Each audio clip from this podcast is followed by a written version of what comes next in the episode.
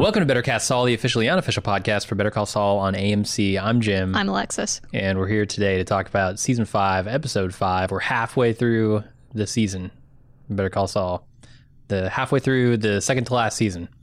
Uh, it's called Dedicado a Max, which, if you uh, are a Breaking Bad fan, you probably recognize the name Max. Mm-hmm. It's uh, short for Maximino, I think. Uh, Arciniega, who is Maximino. It can't. Is it that? Uh-huh. Oh. Oh yeah. I only saw Max in my research. Go on. Uh, yeah, Maximino Arciniega, who is Gus's old chicken. He's one of the chicken brothers. He's one of He is one of the chicken brothers. the Pollos Hermanos. Uh, Hermanos. He's yeah. not one of the chickens. He's one of the brothers. yeah, he's one of the chicken brothers. Uh, and he got killed. Uh, Super killed. yeah, Right killed by of- Don Eladio, which is, you know, I guess goes on this whole thing about revenge at the end, um, or not a whole thing. He just says, "I think you understand revenge." Mhm. Um, yeah. So this episode, uh, we we see a town that Gus has created, a village that Gus has created, or maybe this is where Max grew up. I don't know. We could talk about it, but that's the meaning of the title. That is the meaning of the title. We are not sure because we know that Gus saved Max in Santiago, which is in Chile. Mhm. But we don't know if Max is actually from there, if he was just there, kind of living the school of hard knocks. I mean, we hardly know where Gus is from. Like, uh, there, there's so much mystery behind we do know that he is from Chile. Well, from what does from mean? Like It's born fair, in Chile, yeah. bo- uh, born in Mexico, moved to Chile. Like I wouldn't say that we are from Cincinnati, but we live here. we do, yeah. Uh, so I, I don't know. There's there's a lot of mystery behind Gus um, and his not even just his childhood, his, is his- Coati his thing. uh, enslaving childhood, but uh, also you know what he did in the meantime. Mm-hmm. But hopefully, I, I'm I'm thinking we might get some more information about that coming up here pretty soon. Yeah, if if not, at the very least, in the next season. It'd be nice. Thirteen episodes in the next season. I just saw that. There are, yeah. It's cool. Uh, what do you think of the episode overall?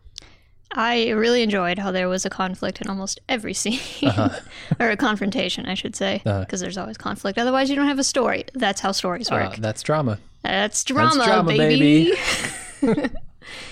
a couple of the characters that we've seen kind of walking the line between the light side and the dark side Mhm. seem to have crossed the line Hmm. by the end of this episode, Mhm. which I also enjoyed. I, I like seeing progress, especially in a show like this, which is a little slow. It kind of focuses on character development, Mhm. which can leave you wanting sometimes. But I feel like we got more. And we got another fucking Saul Goodman montage, which Oh, I'm so- always glorious. sign me up every single time. Yeah. Yeah, that that's one of my favorite parts of the episode, just to see what inve- ingenious schemes he come up comes up with, and by extension, what the writers can come up with. And it's always amazing to me when they do these like rapid fire. How many things?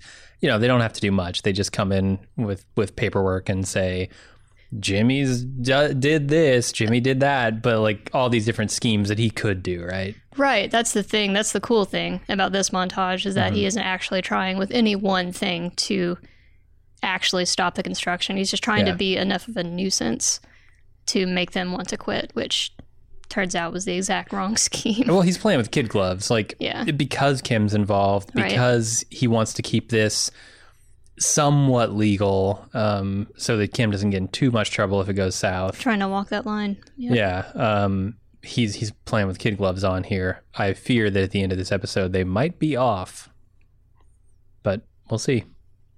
All right. Well, I really liked it too. Maybe we should talk about the episode itself. We should. That's what We- we're here for. start off with Mike uh, meeting the woman running the house that he's now staying in. she Mrs. in- Cortazar. Mrs. Cortazar, yep. She invites him to sit down, so he grabs his coat and begins walking down the road. Because he's Mike. It's a natural human reaction to Uh-huh. an offer of breakfast. Uh, he gets tired and he stops, and then this electric cart rolls up to pick him up, and it's Gus's doctor who gets out and asks Mike to allow him to please keep him alive. Because that's what he's supposed to be doing here. hmm Yeah, uh, they really make Mike look rough in this scene. Like they they bust him up pretty good. Good, because he's been stabbed, so he should he should look pretty rough. Yeah, I, I always feel like they do a, just a little extra to to everybody who gets damaged in these shows. Like re- remember, I think it's back in the pilot episode when Jesse Pinkman gets like a black eye, but it's like a really disgusting, It's the gnarliest swollen fucking. It black lasts eye. for like three episodes. Yeah, it's gnarly. and then there's the the beating he takes uh, from Mm-hmm. Hank, like mid run of that show. yeah, His face is just destroyed. they went ham with the prosthetics for sure. They really do. or prosthetics? Huh? Yeah, right. Yeah, prosthetics, Okay. makeup. I'm sure it's the whole whole nine yards. For sure. Did you notice that the framing of this whole thing with Mike sitting on that log is very, very much echoing his final scene in Breaking Bad? I was getting a little bit of that vibe. Yeah, Yeah. we're sort of looking over the the tall grass here um, from a distance. We're Mhm. yeah doing doing the close ups of him just sort of staring. I think he might even be hurt in the same place. So Yeah, it's I less of an where he was echo and more of a I don't remember exactly where he was shot, but yeah, it could be. Uh, of course, it's stubborn Mike. I don't know where he's thinking he's going to walk to. He has no idea where he is. I, th- I think he's just walking until he sees this sign that says like some town he's never heard of is four kilometers away, and he's like, "Oh shit!" I think he's just trying to figure out which country he's in for sure. Mhm. We could we could say because we can see the straw filter, so we know that we're in Mexico. But he he can't Right. see the straw filter. Fair. Uh, yeah, and he, and he can start to guess. You know, they use kilometers instead of miles. They're speaking Spanish. Like Gus is affiliated with the cartel. He can start to piece all that together. Right. And then at the end of the scene, when uh, Dr. Goodman says, Hey, uh, just please allow me to keep you alive, there's a moment where Mike thinks about it. he does. like- He's like, uh. Ah, fine. Fine. I guess I want to be kept alive. he has two of those moments in this in this one episode. Uh-huh. a stubborn motherfucker. He sure is. Him and him and Jimmy both. Uh, speaking of Jimmy, let's go over to Saul.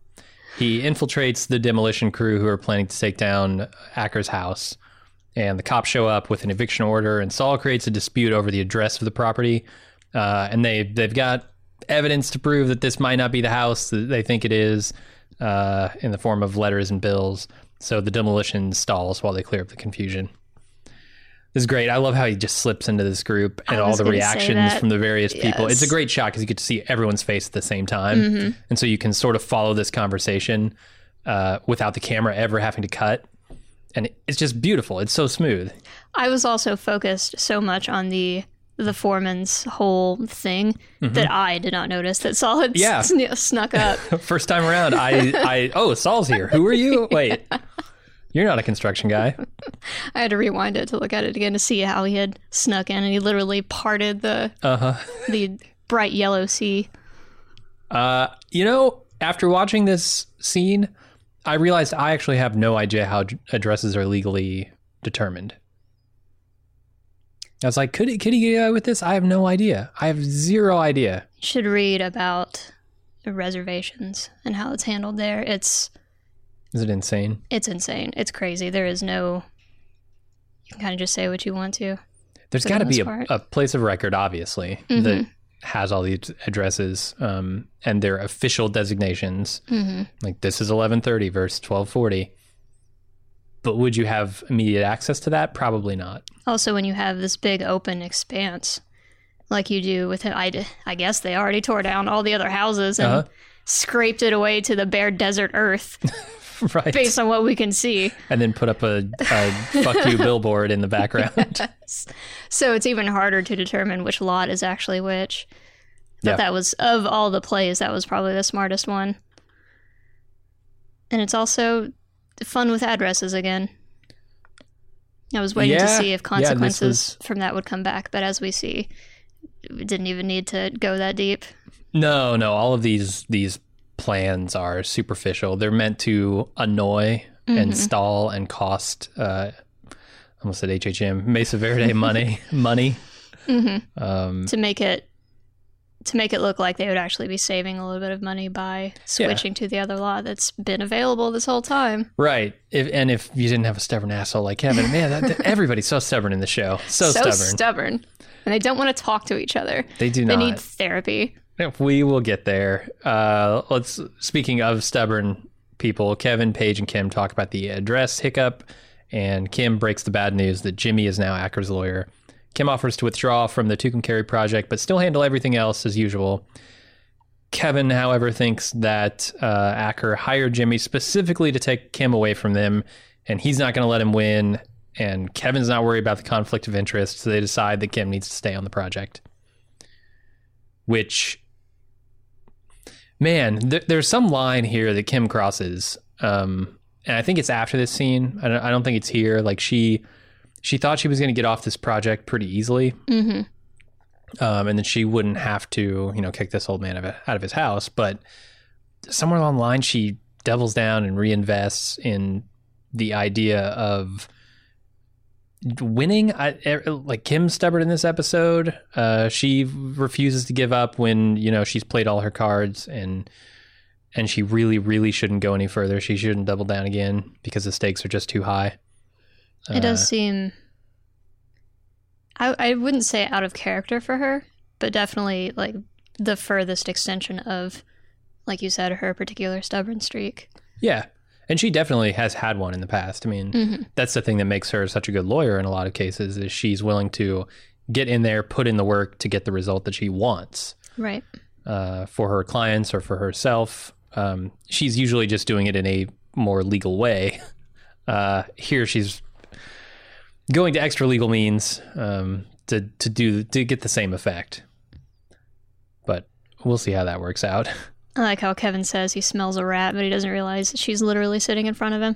Yeah, yeah. I know a scam when I see one. All Uh-huh. this, Which good instincts. It is definitely Uh-huh. a scam, but Well, it makes me wonder: Are they are they setting them up to get caught? Like, how long is she going to get away with this? Especially now that Schweikart, Rich that's what I was Schweikart, say. By the end of this onto her. episode, we know that Schweikart knows what's up. yeah. Um, I don't know. I don't know how many times do you double down before the risk is too high.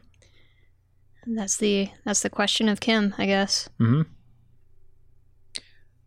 Uh, so the doctor patches up Mike Mike's wounds. Back in Mexico. Yep. Mike wonders aloud if he's uh, if he's being held here against his will, and the doc assures him that no, you can leave at any time. In fact, he tells him exactly how to leave, but also that he probably wouldn't survive the journey because he's too uh, badly injured. Mike wants to know why he's here, but the doc doesn't know. I really appreciate the juxtaposition of that super shiny modern fountain in the middle of this Mm-hmm. Adobe town. That was nice. Yeah. And this is also the scene where it pans over the dedication plaque and we see that this is Dedicado a Max. Yeah, and Mike in this scene is looking for something that is off about this place, right? Something that's less than uh, serene, something that's less than uh, uh, the Garden of Eden that you know Gus wants it to be, Mhm. and he can't find it. He's also weighing his options. This is the second time he's like, well, I could I could run again Mhm. like I do. Ruin another shirt. ruin yet another shirt kindly provided to him. I'm sure he did not have a day pack when he got stabbed. Oh no, no, he made it. He made a bindle. He made a bindle. Where was, Probably where was he hiding it? his pockets. His pockets, his enormous old man pockets. Uh huh. Man, you guys are so lucky. You don't even know your pockets are actually functional. Ugh. Uh huh. Yeah, I don't know. It seems like this town or this village, I, I would call it, because it's very small, is is really nice. Um, you know, these people are living good lives with very good health care. Apparently, like Mhm. he's he's stocked full of uh, all kinds of medicines. There's a school here. It seems There's like a school. Yep. Um, so they've got you know healthcare, education. They've got. Uh, it seems like they're living their best life. there were a couple of times in this episode where I thought, man, that place seems great. Where Mm-hmm. do I sign up? Do I need to get stabbed? To, is that what happens? If your worst problem is you got a leak in your window, Yeah, that's a pretty good problem to have. that's a pretty good problem to have. And uh, when somebody else is paying for it too, that's also nice. hmm Gus. And all you have to do is wander around and fix stuff occasionally. Mhm. Get better, heal. Yeah, they're they're a long way from America. Mhm. Um, they've got to be like somewhere near Mexico City ish because a day's bus ride. I looked it up. If you drove for a day, which granted buses are slower, um, so it's going to take uh, you know it might be two thirds as far away um, if you were going to drive it, but you'd have to be down in Mexico City for it to be a day away. Uh, so yeah, some somewhere in that vicinity, and that's many, many, many miles from El Paso, which is right on the border. Yeah, he needs to have the doctor needs to have access to medical supplies too Mhm. within a reasonable time. It makes me wonder how they kept him passed out. Like, was he in that bad a shape where he just didn't, like, he passed out from blood loss or something and then just didn't wake up during the whole journey to Mexico City I'm assuming he was drugged to keep him from He's thrashing gotta about be. and being all crazy Yeah. like he does. I didn't know you could drug Mike.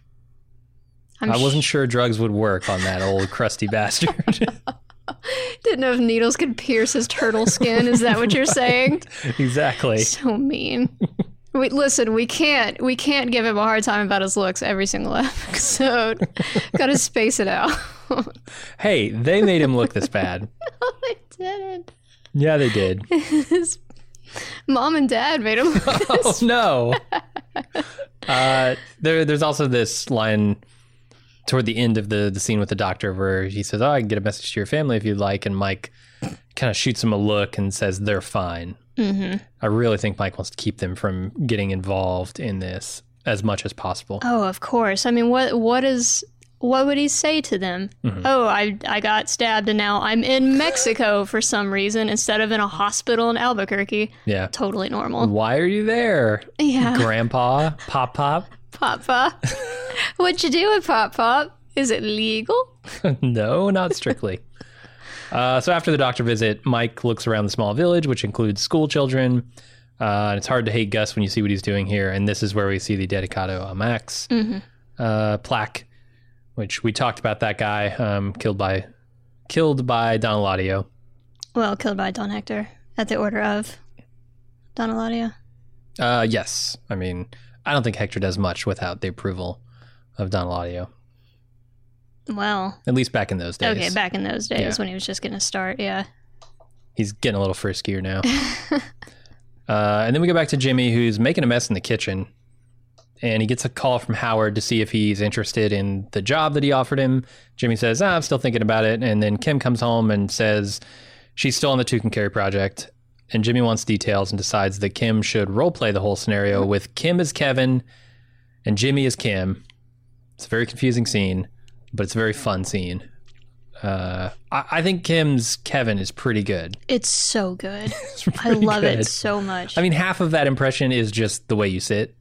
It is the way you sit, the way you move your like shoulders and arms, Uh-huh. and Yeah, when she leans in Yeah. sometimes, and yeah, just like the word she she's she got it. One, the performance is amazing. Two, we get to see maybe a little bit more of her real feelings Uh huh. about Kevin. Yeah. She thinks he's a bit of a blowhard and has been pushing her really, really hard. Mhm.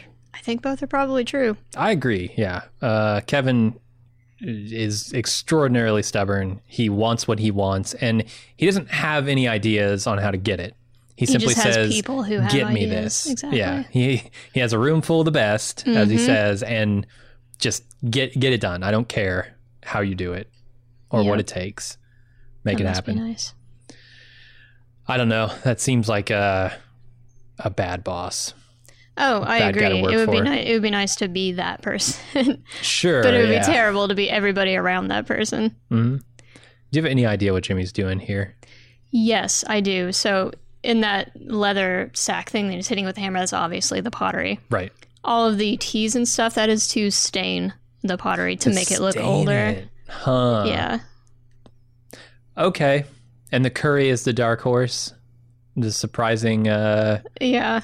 Have to let it sit overnight, but it seems like it's the huh. the contender, the lead Okay. contender. That makes a lot of sense. Because yeah, I got the pottery, but I did Mm-hmm. not get the staining. That's that's a good good call. We got a bunch of really cool uh in the pot shots to open this scene also. Yeah, with with we some enjoy. good strong Breaking Bad colors, the reds, the yellows, the, Oh my god, the stuff red. that signifies danger and and violence and all I was all those juicy color terrified. metaphor. I was terrified that he was setting up or building the supplies to set up some kind of murder scene situation, like a fake murder scene. Okay. I was just waiting the rest of Mm-hmm. the episode. But finally, when I saw the pottery, I made the connection. Gotcha. But There was a lot of red in that room to not be Mm-hmm. trying to replicate blood, I must say. Uh, all right, let's talk about Howard for a second. Yeah. And and as it relates to Jimmy, well, first as it relates to feet, because fuck, why do I have to see Howard's feet? God, he's he's gone full Japanese Zen in his office. Like He's his office is trying to totally redecorated. Yeah. It's all rice paper walls and pictures of of Japanese flowers. There might be some incense burning in the background. There absolutely is incense burning. Yeah. Uh, and he's got his shoes off He because seems- now he's Japanese. Namaste. Namaste. he seems very chill about the whole. Uh, I don't think Namaste is Japanese one, and two, he seems very chill about his car being destroyed. But he has a lot of money, so maybe he can just buy another car. Uh-huh. Are you, are you telling me that the guy who would on a whim decorate his entire office with the Japanese decor wouldn't know that uh, Namaste is not Japanese? Are you telling me that guy would get a license plate that says Namaste? Seems unlikely, I know, but hear me out. I think he might be mi- missing, mixing up his cultural appropriations. Suspect. Suspect. Uh, It's why hasn't- Eastern, right? It's all Eastern. That's all that matters. right, right. It's not Western. It's it's not something I'm familiar with, so it's cool. hmm Uh, why hasn't Jimmy told Howard off yet? Like he's he's stringing him along. Clearly, Yeah. he says, "Oh, I'm thinking about it. I'm thinking about it." For what purpose? Well, now he has a good reason to not be angry at him. Maybe he doesn't want to go to jail for property damage or something. Yeah, but why not tell Howard, "Look, I'm just not interested." He, this is his own. I don't know if he's doing this for his own satisfaction to mm-hmm. see Howard, you know, wriggle, or if this is some larger plan. I could see both. I'm leaning toward watching him wiggle Okay. because Howard was, even if it wasn't his decision, he was part of the decision to keep Jimmy out of hmm HHM for so long. Yeah. So now that HHM, in the guise of Howard, is trying to get him back, he's just like, oh no, listen, Yeah. I'm not interested in this job, but I'm gonna string you along. It's like he wants to make him it out. pay just for making the offer. It's torture, basically. Yeah. I can see it. It's gonna shake him out of this fake namaste lifestyle. Uh, I find it funny that Kim, when she's doing this impression of Kevin in the scene, she she says, "Oh, dude, uh, what would I want? More more branches, more statues." Which then we see the pictures and the logo at the end, and she's connecting dots with this horse and the cactus, and we know that the statues that he puts up are those that same uh, logo for Mesa Verde.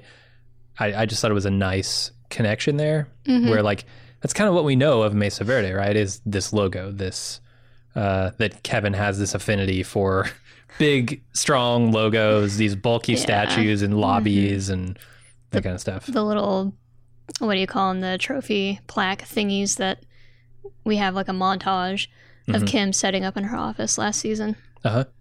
as they opened more and more branches. Uh, There's definitely that logo is going to come back later in the episode. Oh yeah, we'll talk about that Yeah. for sure.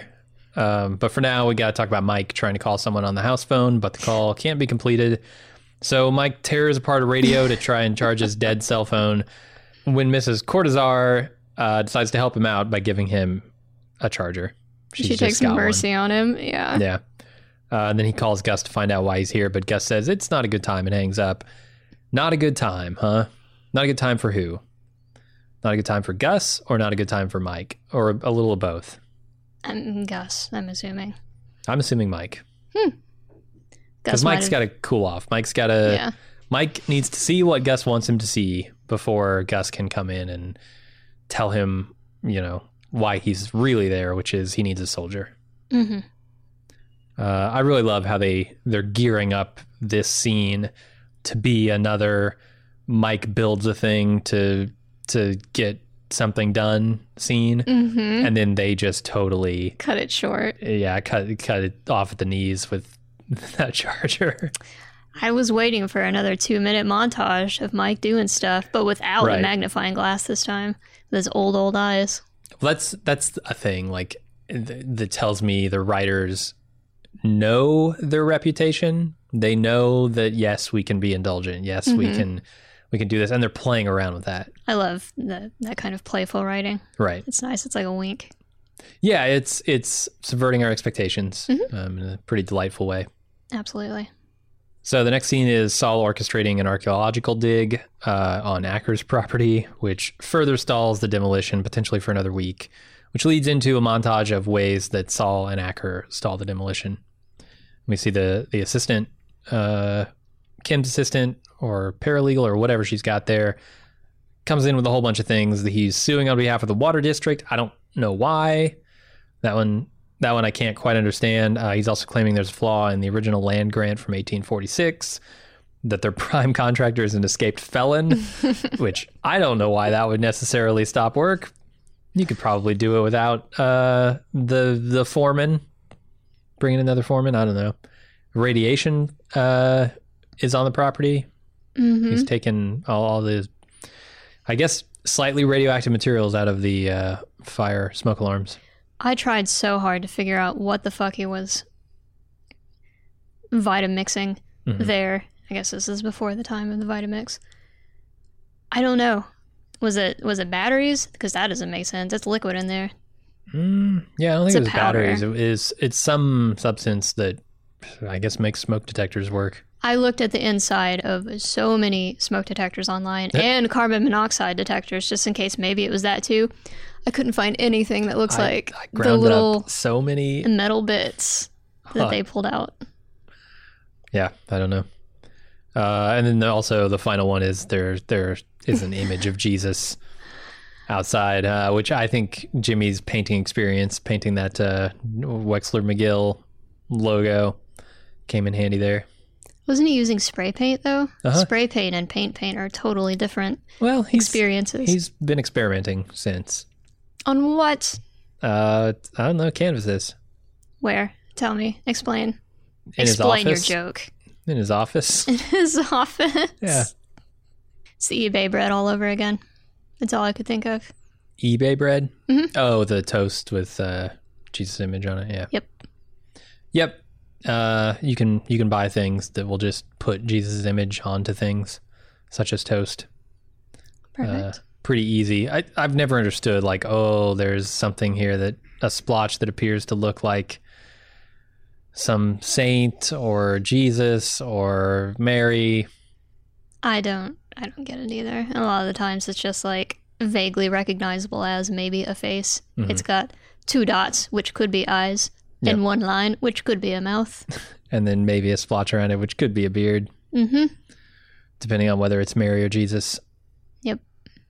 All right, Kevin wants to take the fight to Acker by suing him, but it could take years. And Rich suggests that they build a call center on the other site. Of course, Kevin, being the stubborn guy he is, refuses to swallow his pride and let Acker and Saul win. Instead, he digs in and tells Kim, "Figure it out.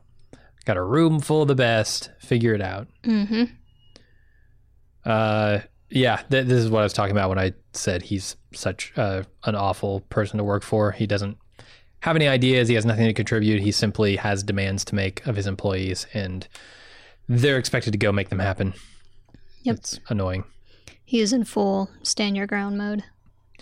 By the end of this scene. I mean, uh, the the law is not his field. I get that. Like he Mhm. probably wouldn't have a lot of legal acumen to bring to the table, but clearly the law is not working here in his favor. Yeah. and they're going to have to work outside of it. And I'm not saying do things that are illegal. I'm saying there are other ways besides legal threats um, or being in the legal right to persuade someone to do what you want them to do.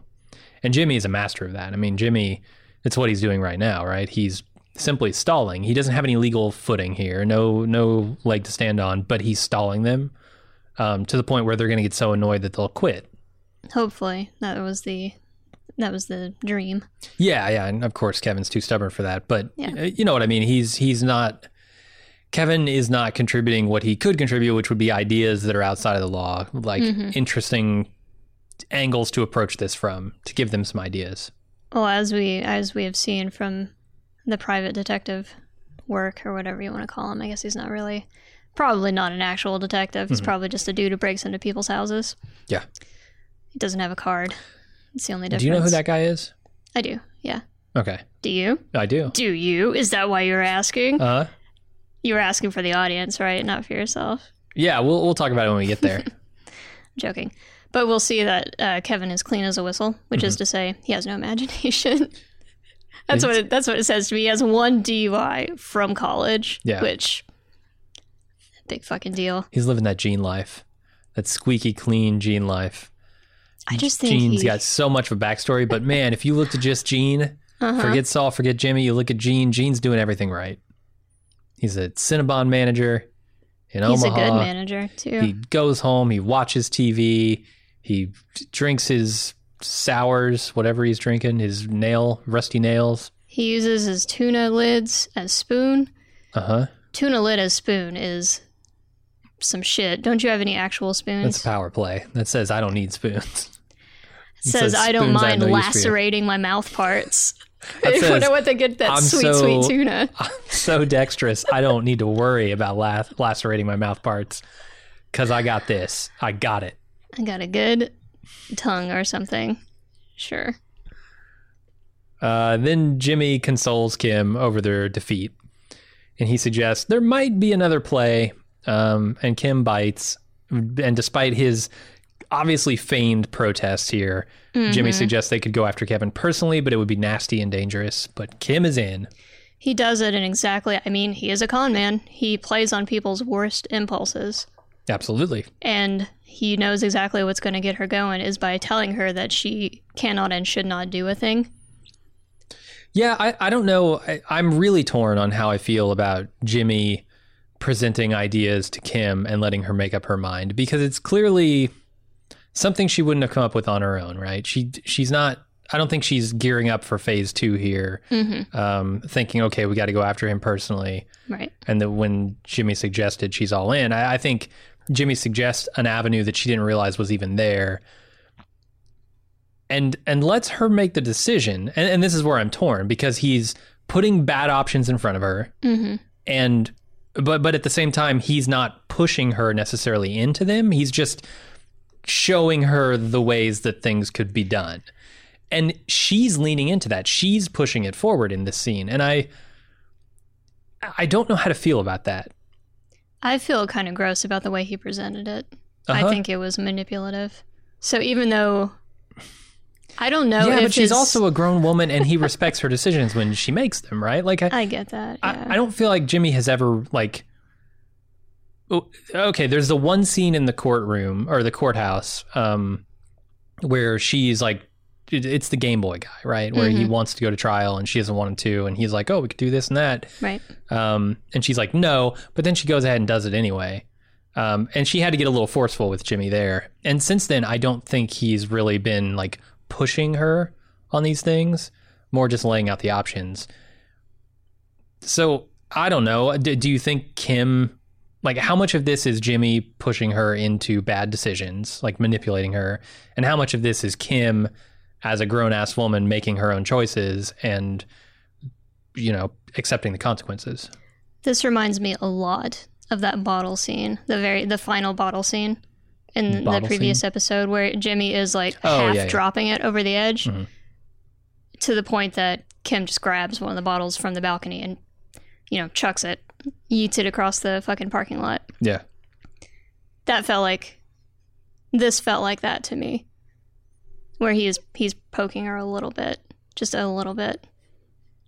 Just enough to It is. It- It's the way he the way he suggests it more than the the fact that he does suggest it. It's like when he's, oh, you know, there there there are other ways to do this, um, but they'd be personal and nasty and dangerous.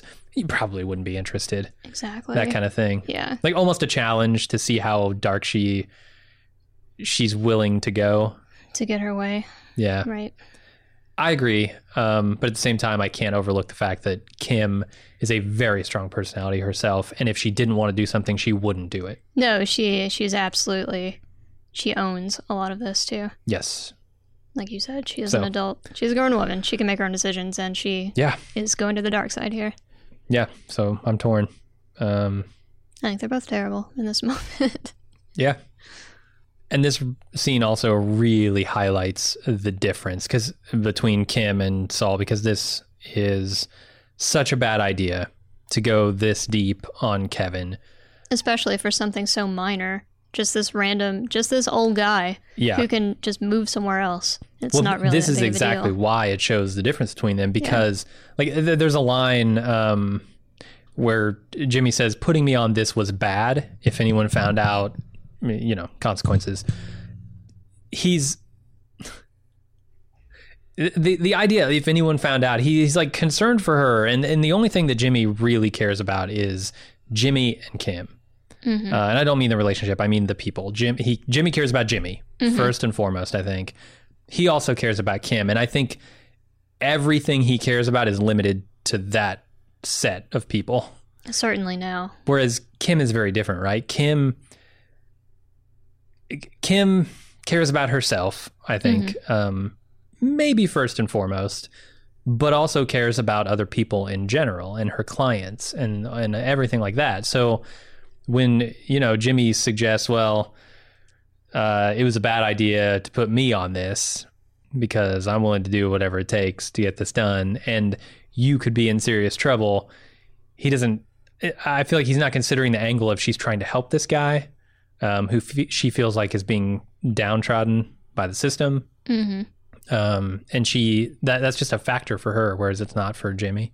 And and you can also see it in the just what Jimmy's been doing in the meantime. Like, where are his clients at the Mhm. moment? Like he talks about all these people who are going to need all this legal help and these knuckleheads, right? Like, well, they're not getting into any less trouble while he's spending days and weeks and who knows how long helping Kim out, right?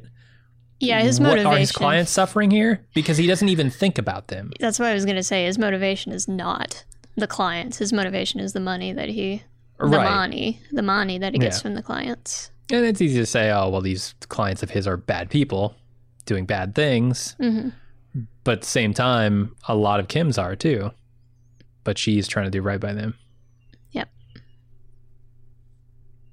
All right. Then Mike gets a call from Saul, who asks him to be his private investigator, and Mike says no. And after the call, he helps keep the water out of the house as a storm hammers it. Next morning, he starts to appreciate his environment a little more, enjoying breakfast, helping to fix the leaky window, starting starting to get comfortable down there in Mexico. He starts fixing things again instead of destroying them, which he has been for Yeah. a minute. Yeah, starts uh, building building the clubhouse again with Kaylee.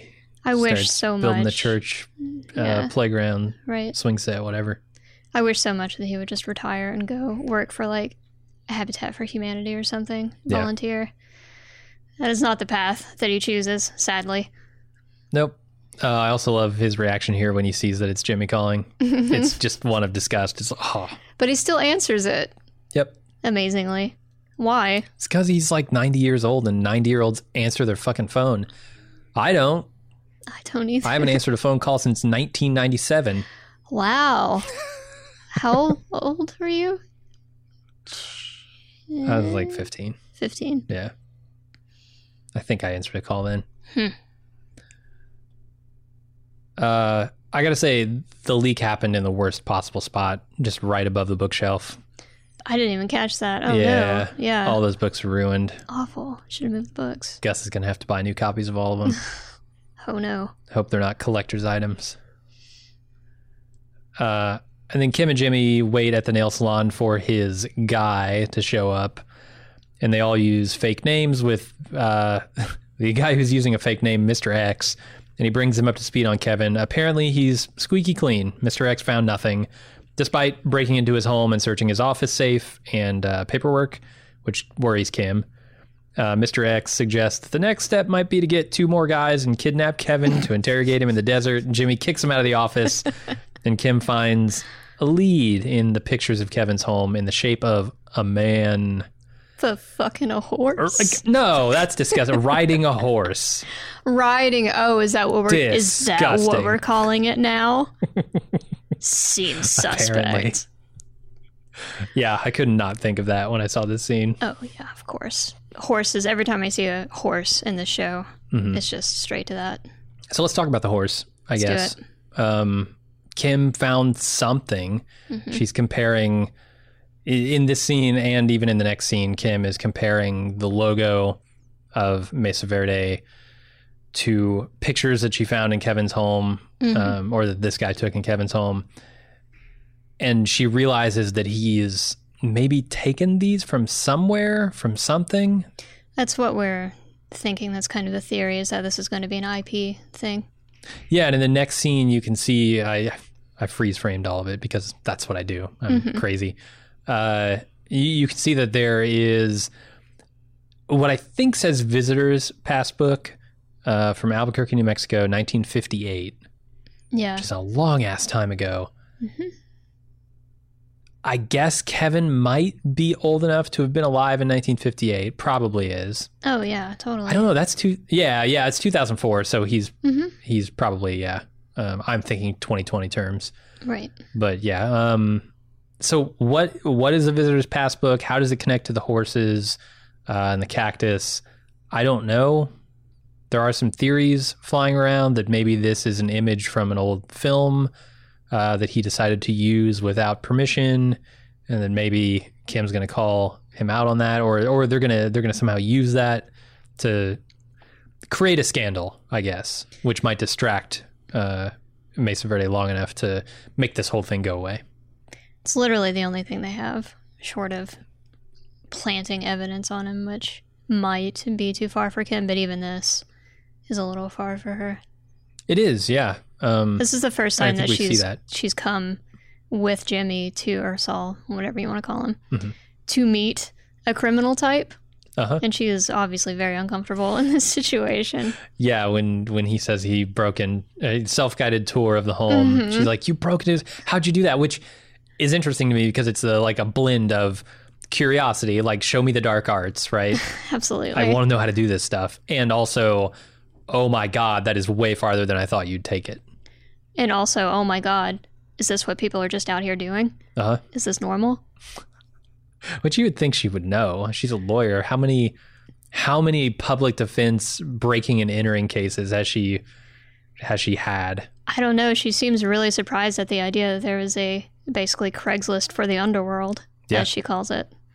It's true. So, Uh, but it's a fantastic scene. I think, you know, even beyond what we talked about, there's the moment where Mr. X walks in and he's like, I thought I, I thought I was meeting you in a law office.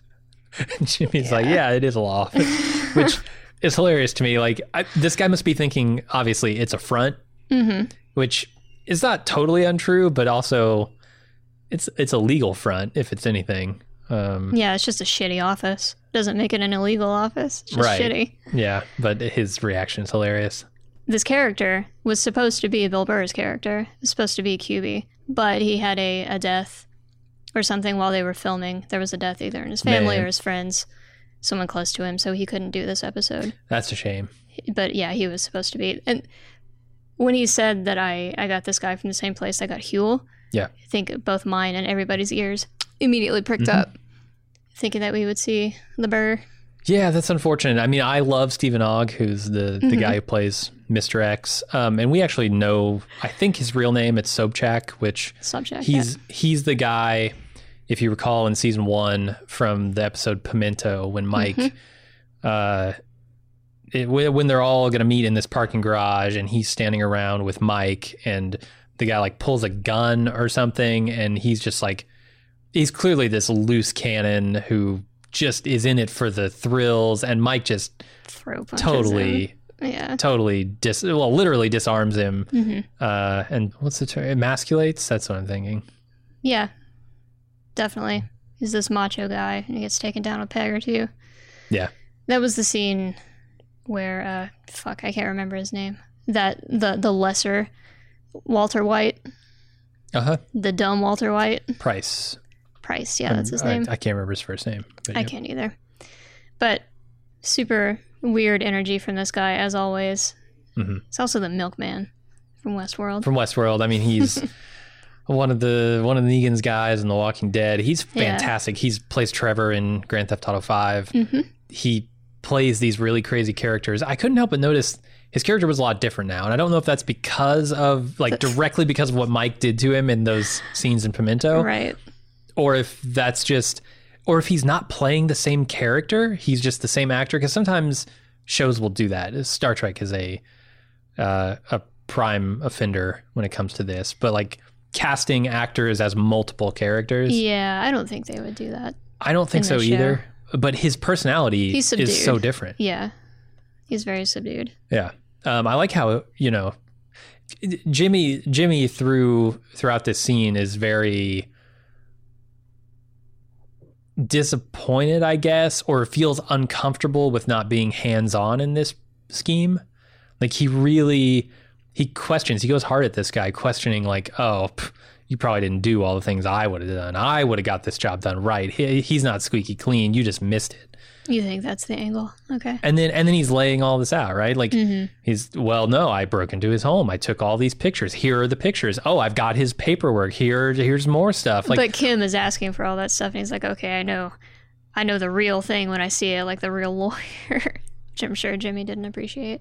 yeah, like yeah, Jim, Jimmy is a little ashamed that you know, he I think he wasn't out there doing this stuff. It's both like feels a little bit of shame because Kim is seeing a guy who's actually a really good uh, really good at his job. Mm-hmm. And also I think he likes it so much. He likes doing those scams that he kind of wanted to be out there. This is also the first time that he is showing Kim, again, like we said, this kind of underworld stuff. Yeah. And maybe he was hoping for something a little bit more impressive.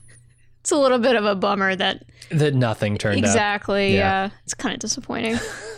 like, damn it, I was trying to show off. Yeah. Yeah, I feel you. Uh, so then we go to Kim researching Kevin at work, which is just the worst idea. This this reminds me like every time I hear a story of somebody getting caught watching porn in their office, I'm like, you how stupid do you have to be? Private mode. What's wrong with you? No, no just Also, to just do that do at it. work. Like don't do that in the privacy of your own home. Kim, research this con on your client that is Schweikart and Cokely's client Mm-hmm. actually at home. Do not do this on a work computer. This is so stupid. The whole way that she's handled this whole thing is kind of stupid. Yeah. honestly it's it's pretty obvious i mean she is the one who had she is the only one who had an objection to this place going where it's going Yeah. and she is the one who brought this alternate suggestion and she she brings it up again in another meeting and it's just so obvious Yeah, we I took the know. liberty of researching, Yeah. of running all the numbers for you. Here's the paperwork Slide? that says you should go with this plan. Uh, yeah, that was obviously premeditated. it's weird it's it feels like she is the one who is kind of in control of this particular scheme Yeah. scam and she's mishandling it. She's doing a bad job. I mean, she's not great at this. she's not a criminal no. And, and somehow she doesn't she doesn't get away with the things that Jimmy gets away with. Because Jimmy will come up to you and Jimmy will say something that's blatantly false, and he'll do a song and dance, and somewhere along the way. His distractions work, and you forget that his basic point is just complete bullshit, and, and that he's lying to your face, and you know he's lying to your face, and you forget all that, and his scheme somehow works on you. i don't Whereas even Kim know doesn't doesn't have that power. i think it's the cynicism i think jimmy does not believe in people uh, ever but especially not anymore Yeah. and he comes he approaches every interaction with somebody with the cynical idea that there is this one thing that they want Yeah. And it's probably not a good thing or it's not good for them or whatever but they want it anyway Mm-hmm. and that's the angle that he attacks so to a certain degree it almost doesn't matter what he says as long as he provides people with a way of getting this thing that they want whether they realize that they want it or not Yeah. and that's No, why it works Absolutely right. and Kim That doesn't have that. does. She's not cynical, which is the problem. She's a little bit cynical, but she's nowhere near Jimmy. no. I, I guess what I'm what I'm trying to express is there's this layer of like artificiality hmm to Jimmy when he when he approaches somebody on a scam, and everybody knows it, everybody sees it, but nobody does anything about it. Yeah. Whereas Kim doesn't have that layer of artificiality. She approaches it more from like a clinical perspective and doesn't somehow get as far because people are looking people I guess people are more focused on what she's doing, not how she's doing it. hmm Maybe because she doesn't have that superficial level of distraction, Mm-hmm. like you're saying. Yeah. Jimmy uses humor almost as a defense mechanism. Yeah. and she definitely does not have that. She has a good sense of humor, but it's not. She doesn't use it the way that he does. No. she doesn't use it against people. Uh, so let's talk about the rest of the scene. Rich comes in and he asks her to take a break from the Mesa Verde case, uh, or from them as a client. She wants to know why, so he says he's not buying her innocence in all of this. And when he leaves, Kim chases him down and makes a big scene in front of everyone in the office. Uh, sort of just doubling down on the the mistake that she's know she knows she's already made and the mistake she's the lie she's been caught in. Um, I guess she feels her only way out here is through. I guess so. I was really surprised Yeah. when she confronted him in front of all the paralegals in the outer office. And this is why I say she's stubborn because she is doubling down in the scene and she very much feels that she can win even though she's been caught already. It's it's kind of too late.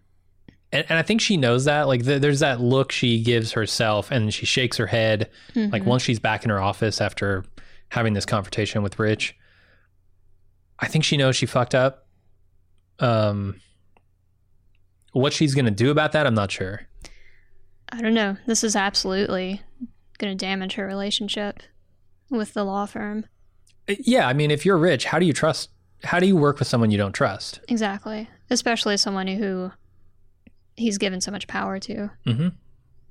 Yeah, that's the thing. There, there's so much. Um, Rich is interesting. He's he's like an anti Kevin here because Rich trusts, I think, Kim very much, but he still sees when things are not um, kind of above board with her. Smart. Whereas Kevin trusts her so much to to run, you know, the legal part of the the expansion that he's totally blinded by by that trust. He can't see the scam that's taking place right in front of him. yeah, he blames Acker for it in that earlier, that first scene Yeah. at the golf or the country club. Right. So like Rich is Rich is a different beast. Rich is smarter. Uh, Rich is per- perhaps a little more skeptical of people, a little less trusting. Um, yeah, he's he's probably the guy who would come up with the ideas uh, for his legal team or his you know whatever team uh, to help them move this ball forward. Whereas Kevin is not. Kevin's the guy just shouts and says, "Get it done," because I trust you guys. Yeah, he's just a good old boy. I wonder how much of it could be sexism because maybe he doesn't expect women to be e- just as nefarious as men can be. Kevin doesn't. Yeah, Kevin I don't know. Maybe. goes in with that the whole good old boy Texan thing. I've I've got a lot of. Um, I'm worried. I'm worried about Kim I'm very worried about Kim. because this is the point, and th- that the end of that conversation with Rich, where he says, "If that's how you want to play it," because because during that conversation, Rich makes it clear, like I'm trying to protect you here. I see what you're doing. Mhm. It's a very very dangerous game you're playing, and I'm I know what's up. I'm trying to help you out here by letting you know that this is a terrible idea and and giving you the opportunity to sort of backpedal and say, okay, I've done a bad thing here. I acknowledge it. I will stop doing it. hmm But she pushes through that, and I'm wor- I'm wondering and I'm worried that her law license could be at stake here. I think that would be, if you want to talk about things that crush certain characters, her being disbarred is Right. absolutely the thing that will end her. And it's such it's such uh, the poetic justice is not the right term, but you get what I'm I'm saying here. Like for Jimmy to have been disbarred, or I guess he wasn't disbarred; he was suspended. right. um, and get his license back, only to have him go back right back into Jimmy mode, slip in Jimmy mode, and get Kim perhaps disbarred. hmm That would be devastating to their relationship. Oh, and yeah. I, I have a feeling that's where they're going with this. I mean, they've been feeding into each other's bullshit for a long time now. Yeah. It's kind of inevitable, I think. And it's going to be, oh man, those episodes are going to be so fucking hard to watch and talk about You think they'll happen this season, or you think they'll happen next season? next season. Okay. Yeah. I But think I, I, am with you on that. but it, I, the tension is going to be bad at the end of this season. Oh yeah, I already thought it was at the end of last season. Right. Uh, and it's just gonna get worse. So then we go back to Mike for the final scene. He's finishing the window repair, and Gus shows up. Mike believes that he's here to feel good about himself for sponsoring this place, even though he doesn't. Uh, he does so much bad in the world, But Gus tells Mike that he can continue the way he is, uh, self sabotaging essentially, or he can decide to be uh, a soldier because for Gus because he needs one against the Salamancas. Where I, I guess we're finally getting to what I view as the crux of Mike's storyline here, where he has to choose. He once and for all has to choose to be a good guy or a bad guy. We know what his choice is. hmm We know he's going to be a bad guy. Um, But we get But to see why. yeah, Maybe. Th- this is the moment and and yeah I mean, I mean we have been seeing why i guess this is the moment that to me presents the obvious choice. It puts the choice in front of mike plain as day and says pick one.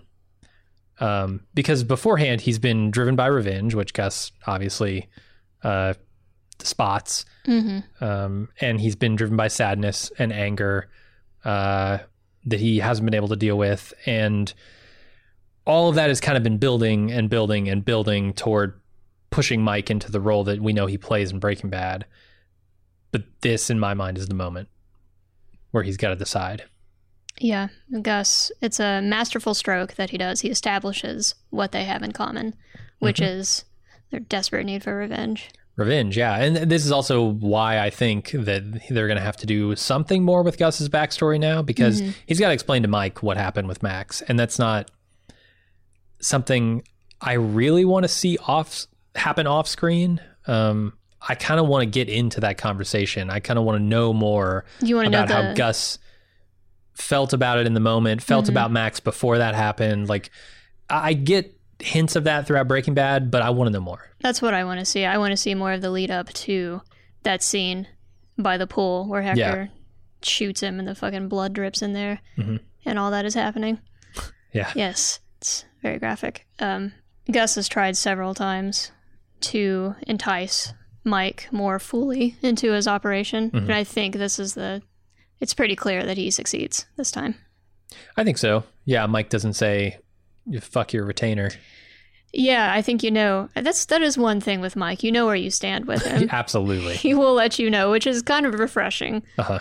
in some ways, especially if you just don't have patience for figuring out people's subtext all the damn time. Unless if you're Jimmy, you just don't care how Mike feels about you. You continue to call him, hmm continue to ask for things, Just use pester Yep. him. Uh, but most people, I think, take the hint from Mike when he he tells them non-verbally that he doesn't like them Mhm. or doesn't want to be around them currently. It's true. I love that line. I just want to mention this before we go on. I am what I am. Mhm. That was nice. That kind of Yeah. cut to the core of me. And and he doesn't see himself as the same as the Salamancas, which Gus I don't either. yeah. Um, I do think he's more of a businessman than he is a gangster. And absent cartel meddling and influence, he would probably have been a very, very different kind of drug dealer. Yes, he kills people now. Yes, he Mhm. does all the things that drug dealers need to do because they're running an illegal operation. But it's really like the the Salamancas are the people stirring all the shit up, right? Yep. Like Gu- Gus, I think would be happy to simply have Walter White in his super lab, Mhm. cooking away, uh, just passing that meth out to the dealers on the street. Nobody's got to get hurt. Nobody's got to ruin their lives except for the people taking his product. Right. Uh, I I do think he's a little different. He is different for sure. He's he is the same. He's doing a lot of the same stuff, but you're right.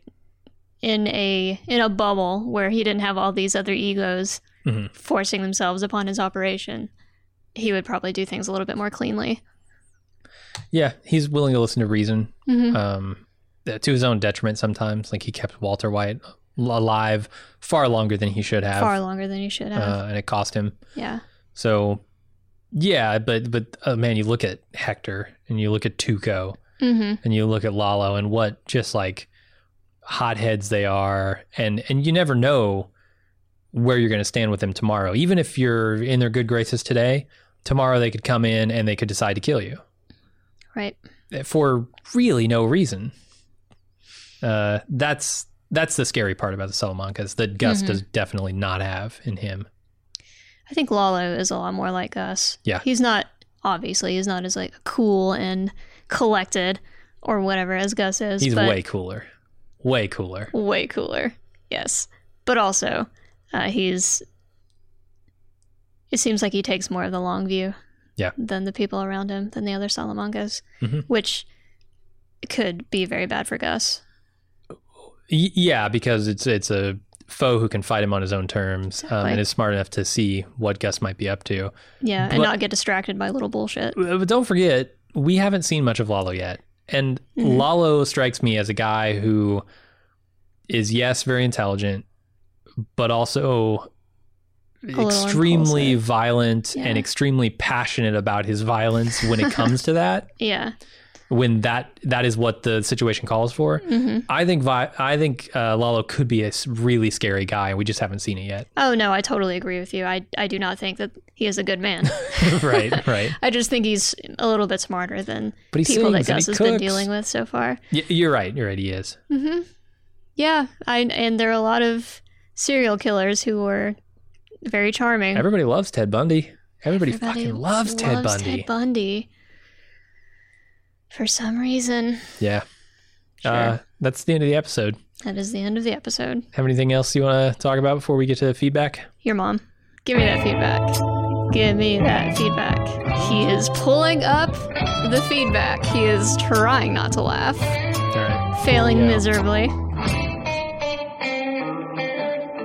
All right. First up for feedback, we have Steve. Uh, we're gonna have a few uh, previous week feedbacks, hmm uh, talking about previous episodes until we get to the new stuff. If you'd like to send in your thoughts, questions, comments, any of the above, Your tinfoil theories, love those. Absolutely. Yeah. Your dead man's brew theories. I'm, I'm accepting all comers at this point. Uh, you can do so at BCS at baldmove.com or Better Call Saul baldmove.com. Either one works. We got all the all the Better Call Saul email addresses. Hmm. Steve says, I think we're gearing up for Jimmy representing Acker and Kim Mesa Verde. Jimmy lets his competitiveness and stubborn nature take over. He cheats, he wins, and it's the straw that breaks the proverbial back in he, him and Kim's relationship. He and Kim's relationship. Uh, yeah, I, I wanted to save because I, I absolutely thought this while I was watching the episode. And I wanted to save that for this moment so we get Steve's email in. Because, yeah, it seems based on how this whole thing is shaping up that Kim regrets what she did. Mhm. She tried to double down. She realized that was a huge mistake. I think she's going to try and backpedal in this next episode, but it's Yeah. probably going to be too late. Probably. Jimmy's either going to be in motion on this plan or Mhm. Kevin's going to be so bullheaded that he's going to sue this asshole or Yeah. something. And then she's going to have to directly oppose Jimmy in court. And that's exciting. They're both so competitive in their own ways. Oh, man. I yeah, I'm so excited for this next episode. It's so stupid. Like, I, why do I get excited? Oh, th- there's going to be a law battle. drama. Right. but I just know, I know that a I'm excited because of the the, the drama of it, which Uh-huh. is the relationship being torn apart by having to fight each other in court. yeah. And then I'm also excited because it's going to be hilarious. What is Jimmy going to come up with? How is Kim going to Counter it. thwart that those attempts Yep. at just buffoonery, right? And then making a mockery of the court and the entire judicial system. Is she gonna try to out Jimmy? Jimmy? I don't know. Maybe. Hmm. Oh, so much fun. Yeah, I'm super excited for that. Uh, Dr. Barry Goodman is up next. He says one of the very underplayed items of the last few episodes is the capture of three of Gus's men. Yeah, uh, we didn't talk much about this because I don't know where it's going. I really don't. What are they going to know with the three guys that they caught? We don't even know who they are. No, we don't know who they are. We don't know if they're extremely loyal or if they're likely to break under interrogation. hmm I- We just don't know. So My assumption is that it's three guys who don't know anything. Mhm. That would be safer than even three loyal guys. Yeah, yeah. You would think Gus would arrange to have maybe some people who are not as not very familiar with his organization. Probably street level guys. Yeah. Yeah. Uh, Doctor Goodman also says, "What can you do to cheer Mike up? You could have him delivered hazard pay, hazard pay to those men's families. Hmm. That's that's rough. hmm I don't think so. Uh, all right, Tom says you called on mental health professionals to write in. and Bald Move's resident therapist, Tom Jones from Atlanta, will never miss an opportunity to feel important. So here I am. the question is Do therapists have to disclose if a client murders or reports a murder? Uh, the short answer is no. Past murders are not something that would require immediate breach of confidentiality. However, therapists and other mental health clinicians are often involved in court cases, and the court has a right to subpoena our records and oftentimes require us to testify. Sometimes that involves us testifying in a court case about a potential crime our client commits using information or notes that were technically confidential at the time. The waters here get incredibly murky, though. Some therapists will go to the grave not sharing client information, but the courts can punish uh, said therapists with all sorts of fines and even jail time. Other therapists do what the court says above all else. And depending on your lawyer, there's also options in getting out of a court case. Um, so, Tom says, You all were correct that therapists are required to breach confidentiality if the client is an immediate threat to themselves or someone else. This is called a Code 1013 I think it's Acker's address. It's not. and involves calling the police, the client being taken to the hospital, and then psychiatric uh, a psychiatric hospital for 72 hours uh, under involuntary hold. Uh, if the hospital thinks they meet that criteria. Mm-hmm. He says it also gets incredibly sticky for many insur- or for instance, many clients have an ongoing passive suicidal ideation where they kind of always think about wanting to be dead but aren't actively planning a way to do it. And he says if we 1013 to all of them, they'd be in and out of inpatient their whole life and would not heal. So some clients have poor impulse control and attention seeking behavior and make grandiose statements of suicide to achieve some end goal from a separate party. And we can't always 1013 them either because of how often the pattern is, uh, how often that pattern presents itself, and how serious the threat is. All right. And then we move on to Chief Broken Arrow from middle of Nebraska. I guess he's got some nuclear materials he might want to tell the government about. Hmm. Uh, he says, I've been a fan of the band Kiss since I was eight years old. The first band that got me rocking and rolling. So why am I bringing up the hottest band in the world when it comes to the world of Better Call Saul?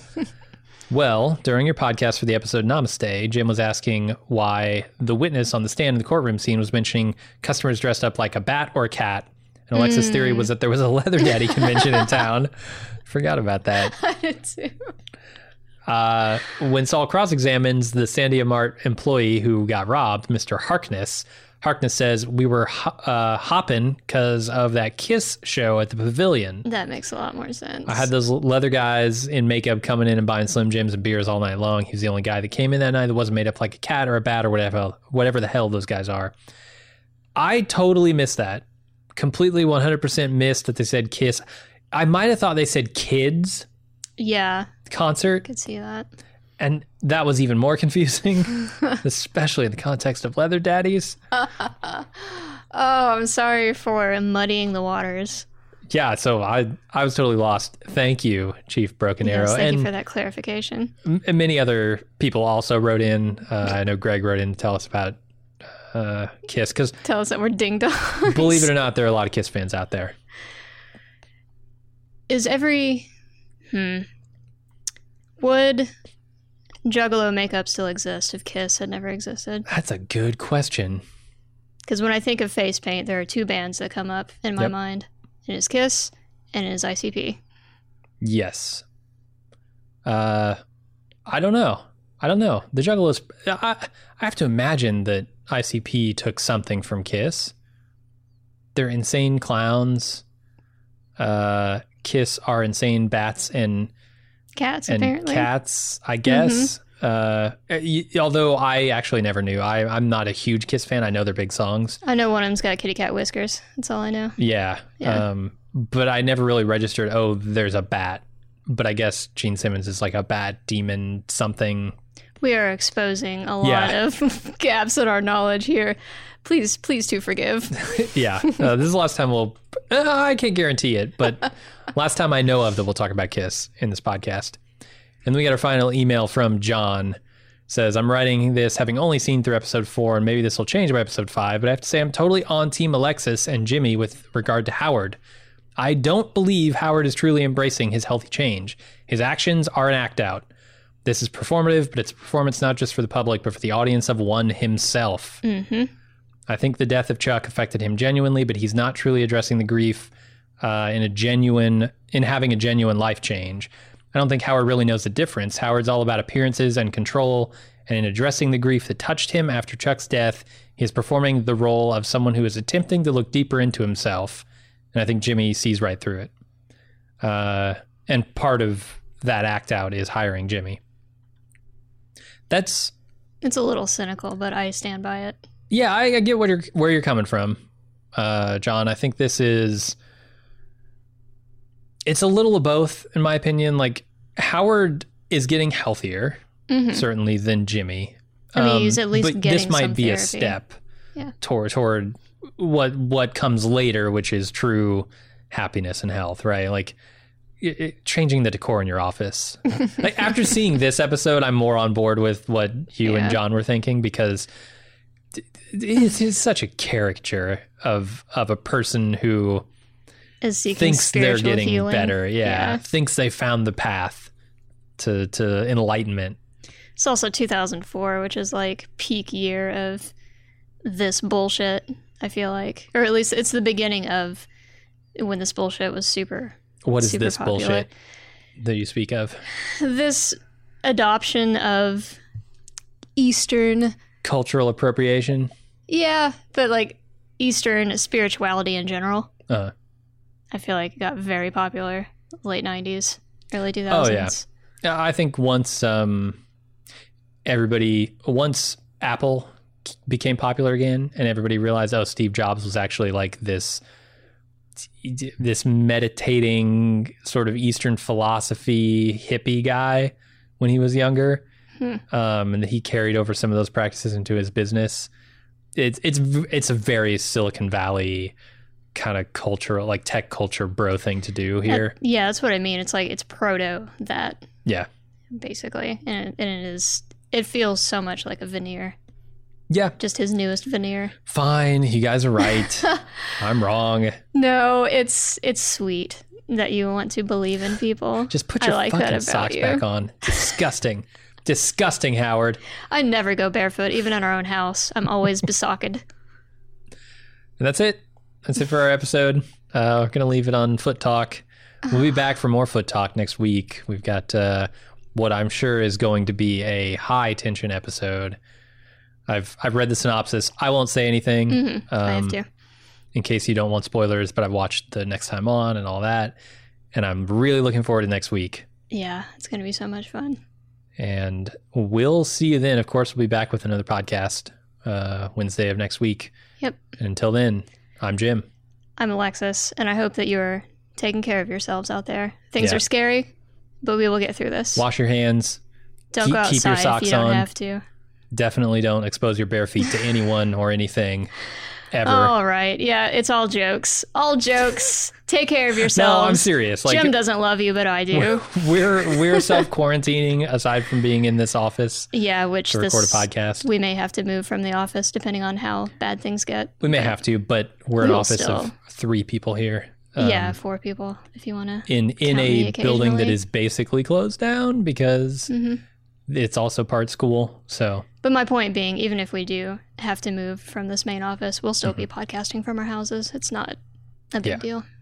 absolutely. So whatever happens with this crazy corona thing, We're with you. we'll be back next week. Yep.